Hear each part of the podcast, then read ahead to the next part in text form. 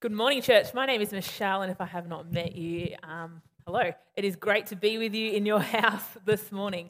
Um, I'm a youth pastor. I work at a um, Pentecostal church in the eastern suburbs called Maroondah City Church, um, and it's a privilege to be with you this morning.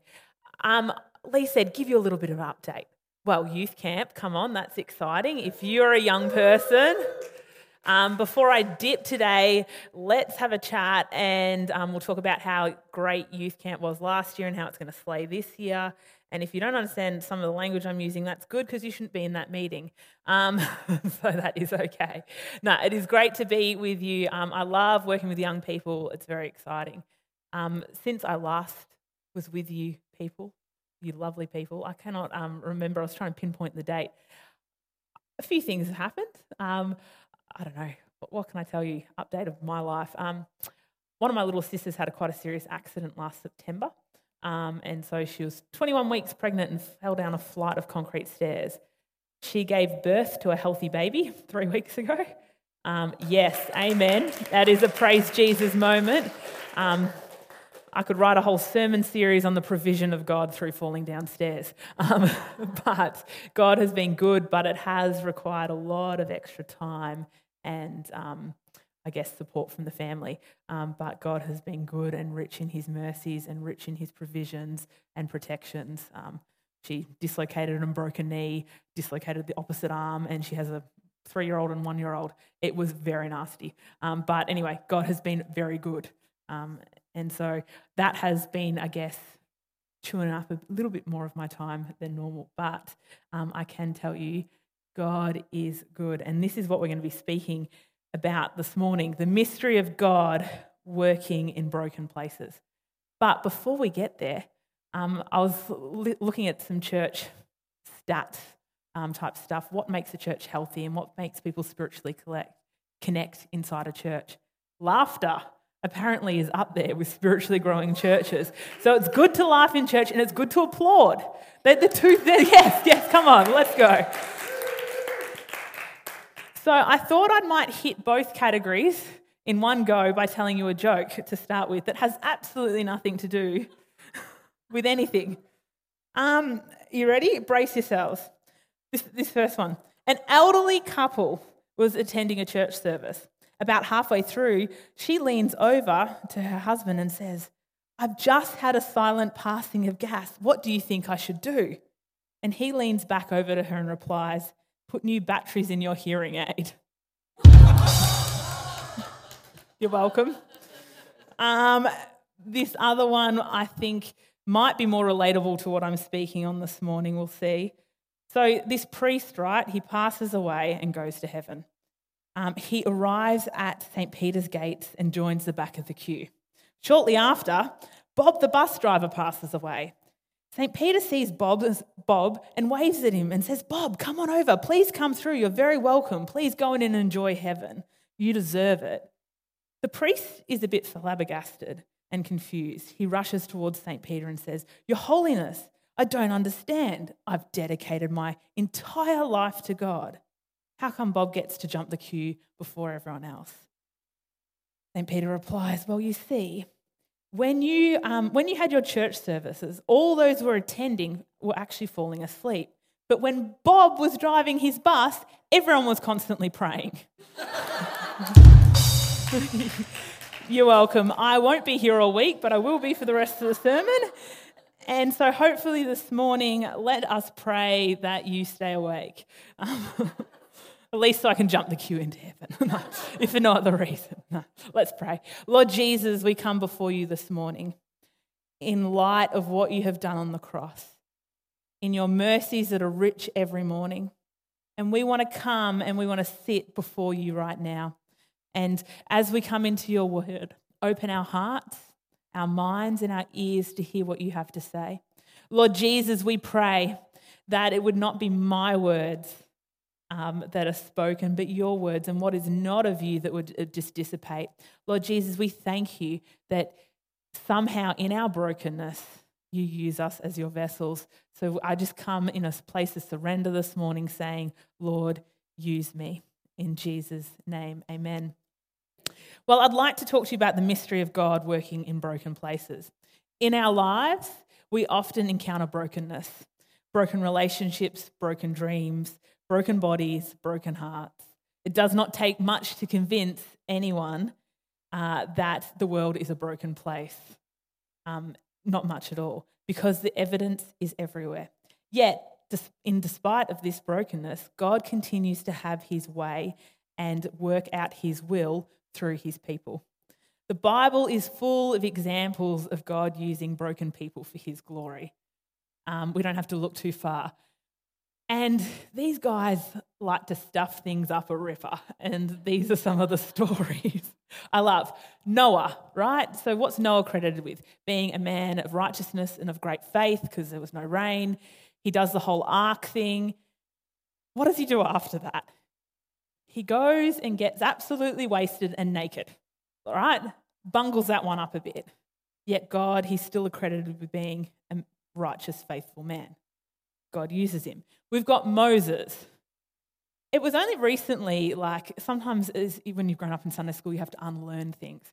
Only recently, it really dawned on me. Before Moses ever led the Israelites, he was actually a murderer.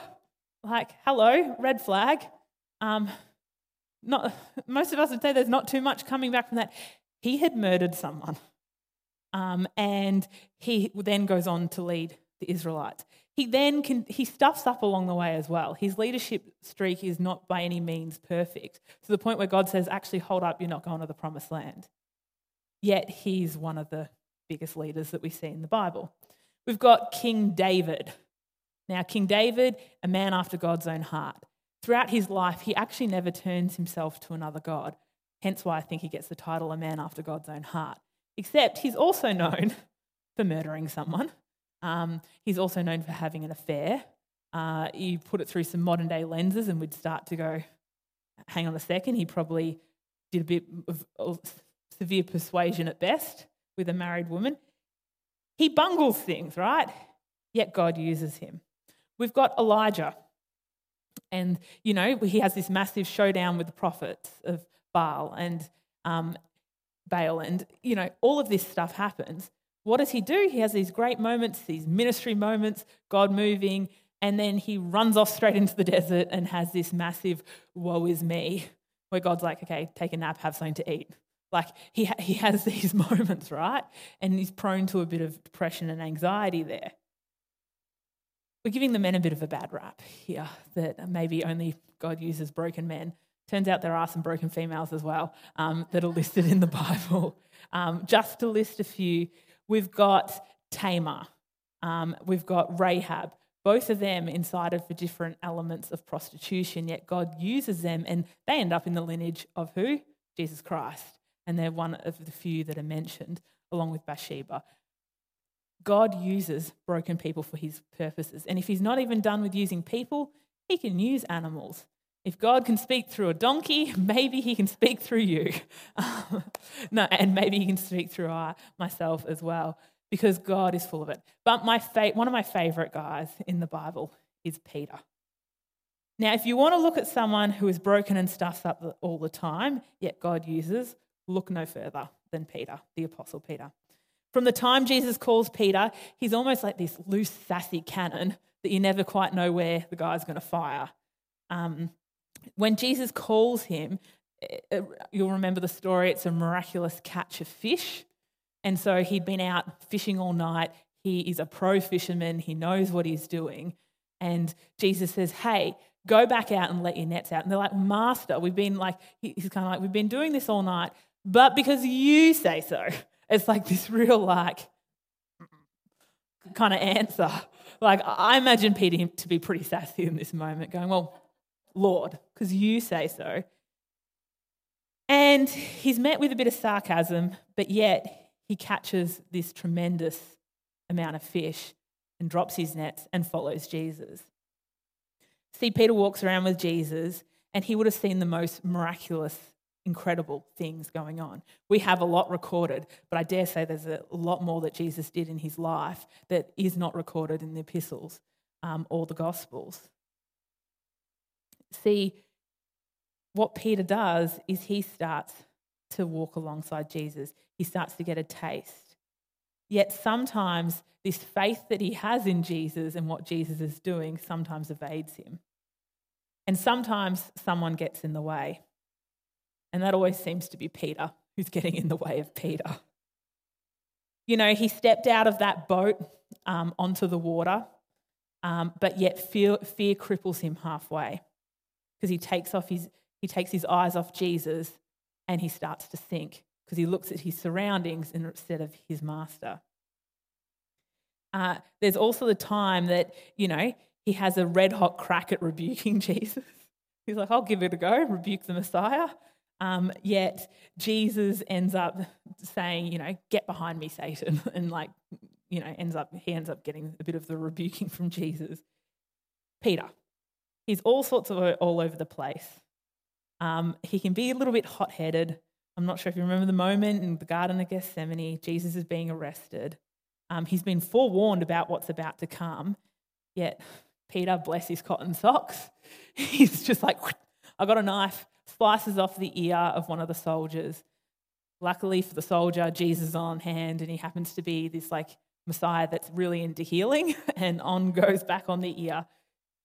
But I think probably of my favorite bungles of Peter, it would have to be this one. Um, you know, and we know later that night, he's probably most famous for this. Jesus has said to him, Hey, Peter, you are going to deny me. He's like, No, no, I'm not. I'm not. I'm not. I'm not going to deny you. I'm not going to deny you. He's like, You will deny me three times before the crow, um, before the rooster crows. the other way around. It's not a crow, it's a rooster. Before he crows in the morning. And he's like, Nah, adamant. You know what happens? One of the three people Peter denies Jesus to is equivalent to like kind of like a year eight schoolgirl. It's like a slave girl. Now, I work in high schools. Granted, in Peter's defense, year eight schoolgirls are scary, but they all be like, they're like different type of sassy. They'd be like, mm, like looking you up. But still, this is like equivalent to maybe a year eight slave girl. And he's like, Jesus, what Jesus? I don't know Jesus. Like 10 minutes ago, he's like cutting off some guy's ear. Then he's like, nah, don't want to be a part of it. He stuffs up, but yet, what do we see when the day of Pentecost comes? What do we see? Cross? we see a Peter who is sold out for Jesus, um, sold out for the cause. He goes on from being scared of a sassy year eight girl, or probably not even a sassy year eight girl, a, sass, a slave girl. And yet, then it's believed that he was executed in a martyr's death for his faith, being hung upside down. That is what church tradition and history holds. What can cause such a tremendous change in a person is the redemptive power of the cross and the blood of Jesus Christ being shed for us. That's what changes things. Peter then goes on to be an early leader in the church. Um, and on the day of Pentecost, we see him giving a massive sermon, no longer scared to, de- to declare who Jesus is. He goes on to heal people. He ends up in prison for preaching the gospel, clearly, completely having lost his fear of year eight girls. He's a massive, he's a massive pillar in helping establish the early church. See, uh, Acts chapter 5. Now, I don't have PowerPoints for you this morning. So, it, does anyone bring a hard copy of the Bible, the word this morning? Oh, it's, it's a risky question in a church. Yet we have our apps, and I'll be honest, when anyone ever asks me that, I was because I go fully app only. So grab out your app if you'd like to follow along. Uh, apologies, there is not a PowerPoint for this, but I am going to be reading from Acts chapter 5, verse, um, verses 1 to 11. Now, this is a story, um, the story of Ananias and Sapphira. So, what, what's happened before uh, Acts chapter 5. At the end of Acts chapter 4, we see how the early church is starting to sell all their possessions, give it to the apostles, lay it at their feet, and then it gets distributed amongst the poor, like the um, uh, proceeds from selling all their possessions. And it goes towards the poor and kingdom work. And then we insert the story of Ananias and Sapphira. This is chapter 5, verses 1 to 11. Now, a man named Ananias, together with his wife Sapphira, also sold a piece of property. With his wife's full knowledge, he kept back part of the money for himself, but brought the rest and put it at the apostles' feet. Then Peter said, Ananias, how is it that Satan has so filled your heart that you have lied to the Holy Spirit and have kept for yourself some of the money you received for the land? Didn't it belong? Um, didn't it belong to you before it was sold and after it was sold? Wasn't the money at your disposal? What made you think of doing such a thing? You have not just lied to human beings, but to God. When Ananias heard this, he fell down and died. A great fear seized all that who heard what had happened. Then some young, man came, some young men came forward, wrapped up his body, and carried him out and buried him. About three hours later, his wife came in, not knowing what had happened. Peter asked her, Tell me, is this the price you and Ananias got for the land? Yes, she said, That's the price. Peter said to her, How could you conspire to test the Spirit of the Lord? Listen. The feet of men, the feet of the men who buried your husband are at the door, and, and they will carry you out also. At that moment, she fell. She fell down at his feet and died. Then the young men came in and, uh, finding her dead, carried her out and buried her beside her husband. Great fear seized the whole church and all that heard of these events. Closed chapter. There is Peter's giving message for at least the next year. Done and sorted. Remember those guys? Um, Uh, we're about to take up a collection for anyone who's ready for those buckets to go around. But seriously, like this is the type of stuff that he was dealing with, like the early church sorting itself out.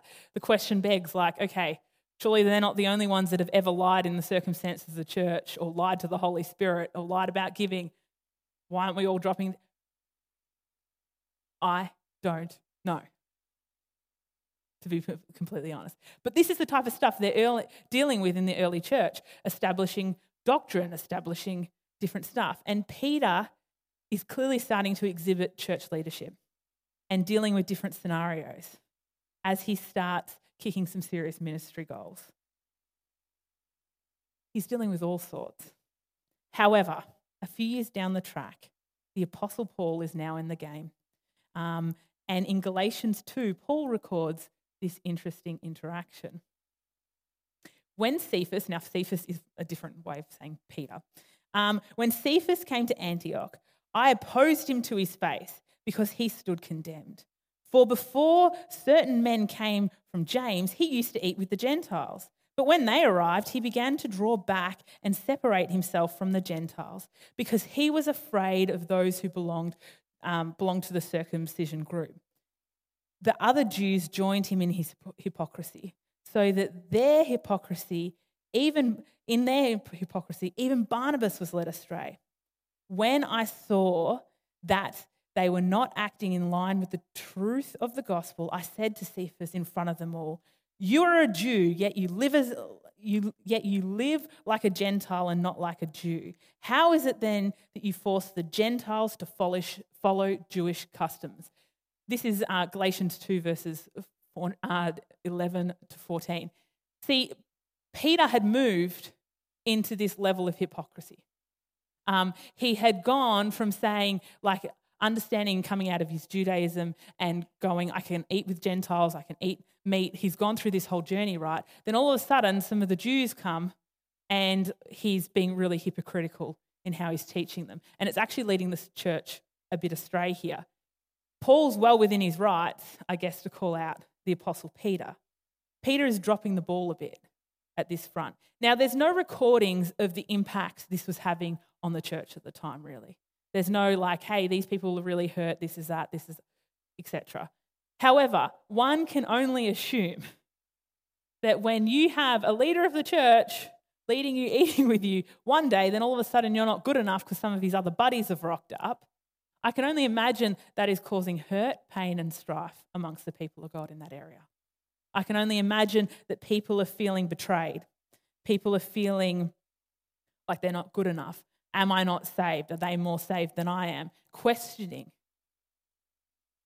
their salvation in Jesus because of his actions. I dare say, hypothesizing here, that some people were hurt. Um, yet, Paul comes, has a bit of a word to Peter, and probably points out how this is being harmful. And what we can only assume happens is by the redemptive power of Jesus, by turning back and correcting in his interactions. After this incident is when Peter goes on to write two epistles and two letters to the church. It's after that being that being first and second Peter. See, even in our broken, messed up state, we have the ability, um, a broken, messed up state, we have the ability to hurt people um, and the body of Christ. But the real mystery is here that in that process, as we continue to surrender to Jesus, um, even as we're going through a redemptive process, even as we are turning to Jesus,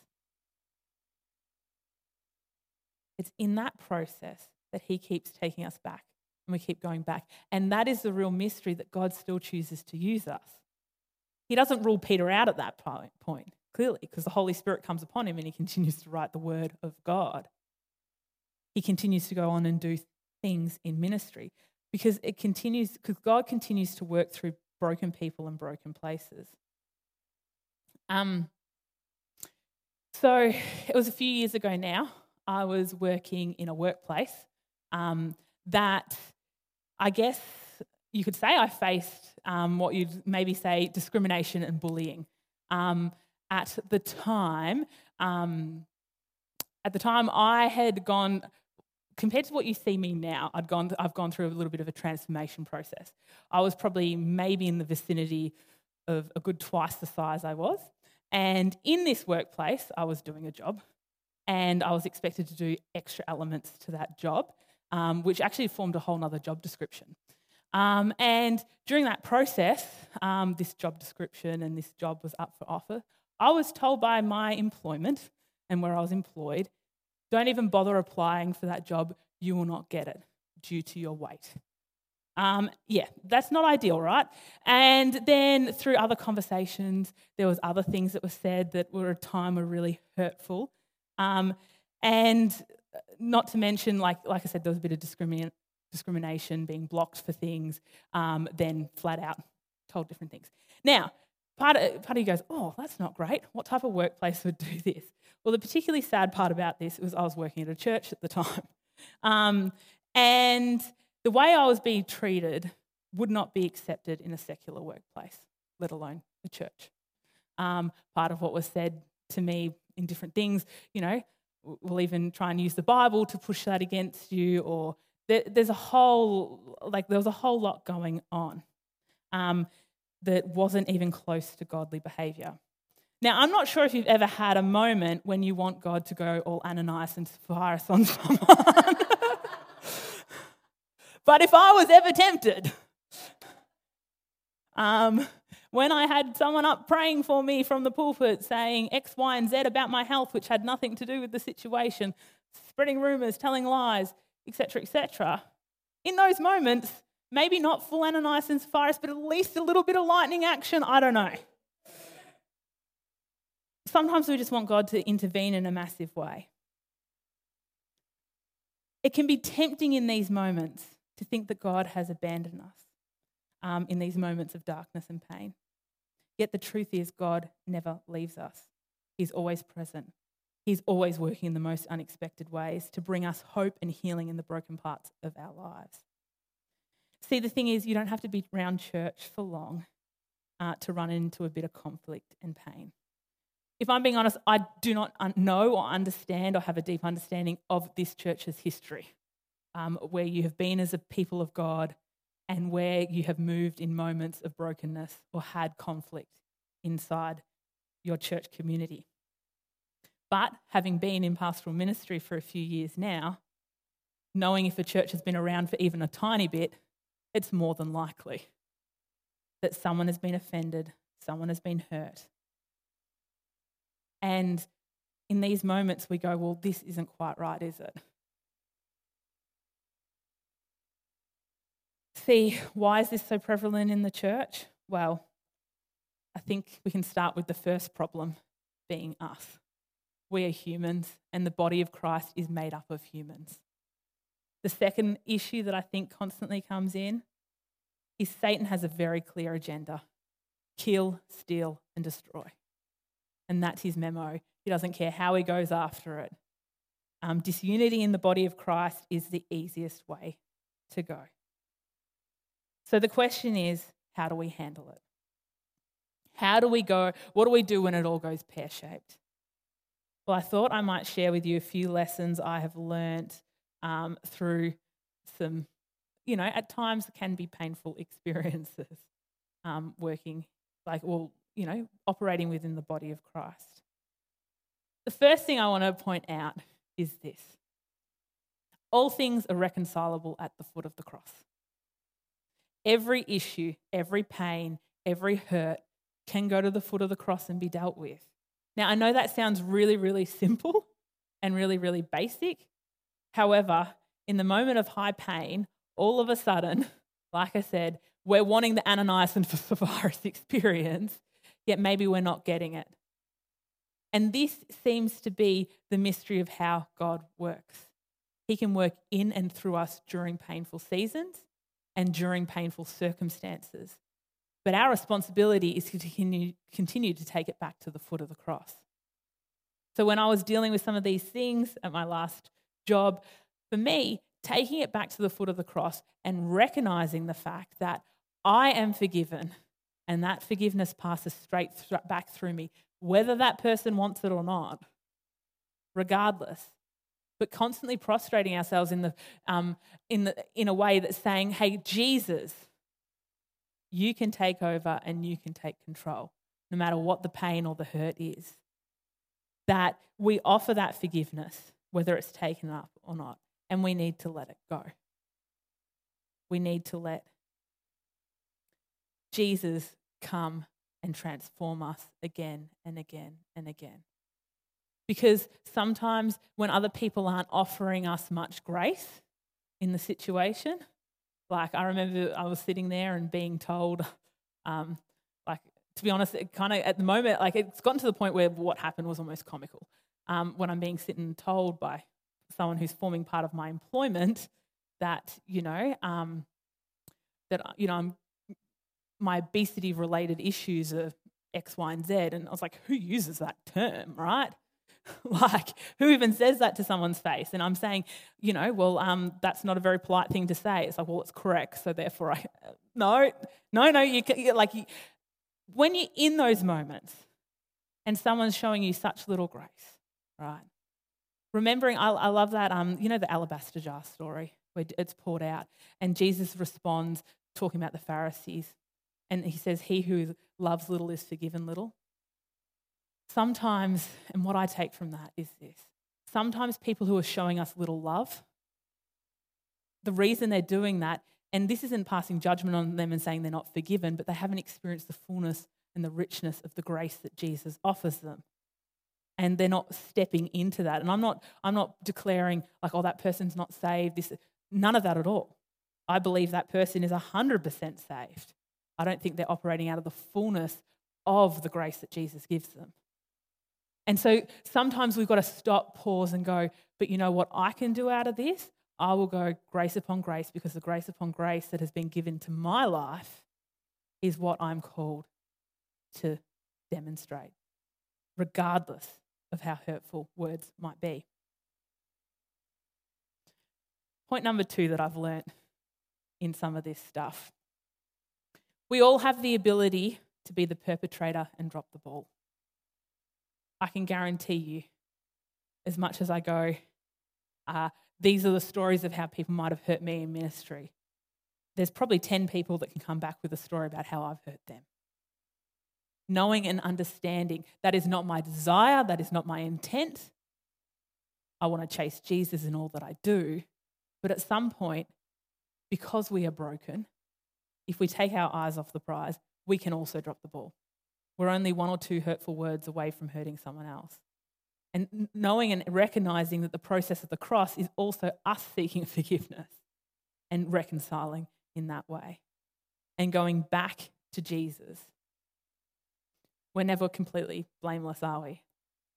But this is the mystery of God that even in our brokenness, He chooses to use us. And even in our brokenness, I don't know about you, but you, you can sometimes, maybe you've been in a church scenario and it's like, this is not quite going right. But yet God's still seeing things happen and be transformed. Like this church I was working at, we still saw the young people getting to know Jesus. We saw, still saw, like, you know, you kind of like, oh, the cracks of the foundation about to burst and the whole thing falls down any second.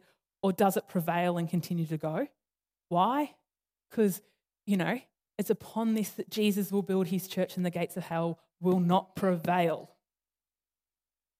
God continues to grow, and we speak blessing over those places. And we say, Hey, Jesus, you come forward and you be king of our hearts, king of our lives, and king of this place. God has so much more for us, even though we have that ability. Our job is to live in a place to surrender as much as we want a formula to say, okay, X plus Z equals algebra was not my thing. I'd never get where it went. But as much as we want a formula to say this plus this plus this equals this, we cannot work it out because we are not God. I cannot tell you why I can have really close intimacy with Jesus and be in a really close, intimate place step out and try and do ministry and nothing happens. Pray for someone, no healing comes. Why? I'm not God and there's no equation to God. I can't tell you why I can be in the midst of a struggle, in the midst of dealing with maybe some sort of sin, or in the midst of, and then God uses me in some of the most powerful ways I've ever been used. I cannot tell you why. And I don't think the equation is sin and then he uses you. Because what does Roman tells us, tell us? Let me be clear there. Like, shall we go on sinning that grace may abound? No. Like, we continue to go through the sanctification process. There is no formula. You know why? Because God is God and God chooses to move how he chooses to move, and we get to come along for the ride. Good, bad, or indifferent. Um, this is the mystery of who he is. He chooses to use us, broken people, to have his way and his will. So don't count yourself out. Because if the murderers, the prostitutes, and the donkeys of the Bible get a go, um, maybe you do too. We can become really quickly, really quick to rule ourselves out as well. Yet Jesus is saying the invitation is there because I want to do something more and I want to do something with you. It's not through our righteousness, but his righteousness. Um, like I said, it still boggles my mind as to how and why God chooses to use us.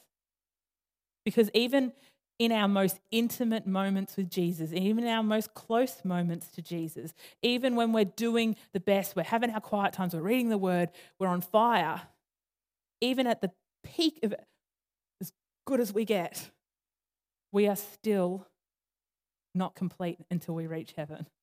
It's still not, and to think that we are is self righteousness, not the righteousness of Jesus. So, in that process, whether we're, you know, trying to equate it, we can't formalize it and we can't equate it. We've just got to trust that Jesus has it. God's grace is at work in our lives, even in our brokenness and the brokenness of others. God is for the perpetrator as much as he is for the victim. He uses our trials and our struggles to bring us closer to Him, to help us grow, and to bring us to a greater maturity and understanding of His love for us. But this, we, uh, this can be a hard concept to grasp, especially when, when we're in the midst of pain and suffering. It can be difficult to see how God could possibly be using our brokenness for good, all these broken places, all the brokenness of others but we must trust in him that, that his ways are not our ways and that he is working all things for the good of those who love him. So, in the face of our brokenness, let us not lose heart or the brokenness of others. Let's hold on to the promise um, that God is working in us, even when we can't see it, even when we can't feel it. And let us seek him in all things, trusting that he will always bring beauty from ashes and hope from despair. Uh, may we be encouraged by the words of Isaiah, the Lord, and um, who writes, "The Lord will guide you always. He will satisfy your needs in a sun-scorched land, and He will strengthen your frame. You will be like a well watered garden, like a spring whose water never fails. That's Isaiah 58, verse 11. Um, let's pray this morning. Lord Jesus, we want to first thank you for the way that your body was broken for us and for the way that in that process we were redeemed. In that process, we were given new life. We want to thank you for your shed blood. But in this moment, Lord God, we want to come before you. And I get this sense that a few people this morning are struggling with the idea, and even just talking about church conflict has triggered a few thoughts in your mind. Yet Jesus is saying, I want to take that, those painful experiences, those painful moments, and I want you to lay it at the foot of the cross because I want to take that over again because it's not yours to hold. The offense is not yours to hold, and holding on to offense on behalf of someone else is only going to lead to even more bitterness than the, if the offense was yours to begin with. And he's saying, Hey, come here. I want to take it all because I've already taken it all when I died on that cross. So, Lord Jesus, in our hearts this morning, we want to come back to a place of surrender, of letting it go, of trusting you and trusting and putting faith in the fact that we don't understand you fully and we don't understand your ways fully, but we trust you fully, Lord Jesus. And we trust that you can make a way forward in and through our brokenness and the brokenness of other people because we are being made whole and we are being made whole through you as you take us through a process of sanctification, as you and will take us home to be with you one day. But until then, Lord Jesus, may we take all things back to your cross in surrender to who you are, what you're done, and what you are doing for us. We give this back to you in Jesus' name. Amen.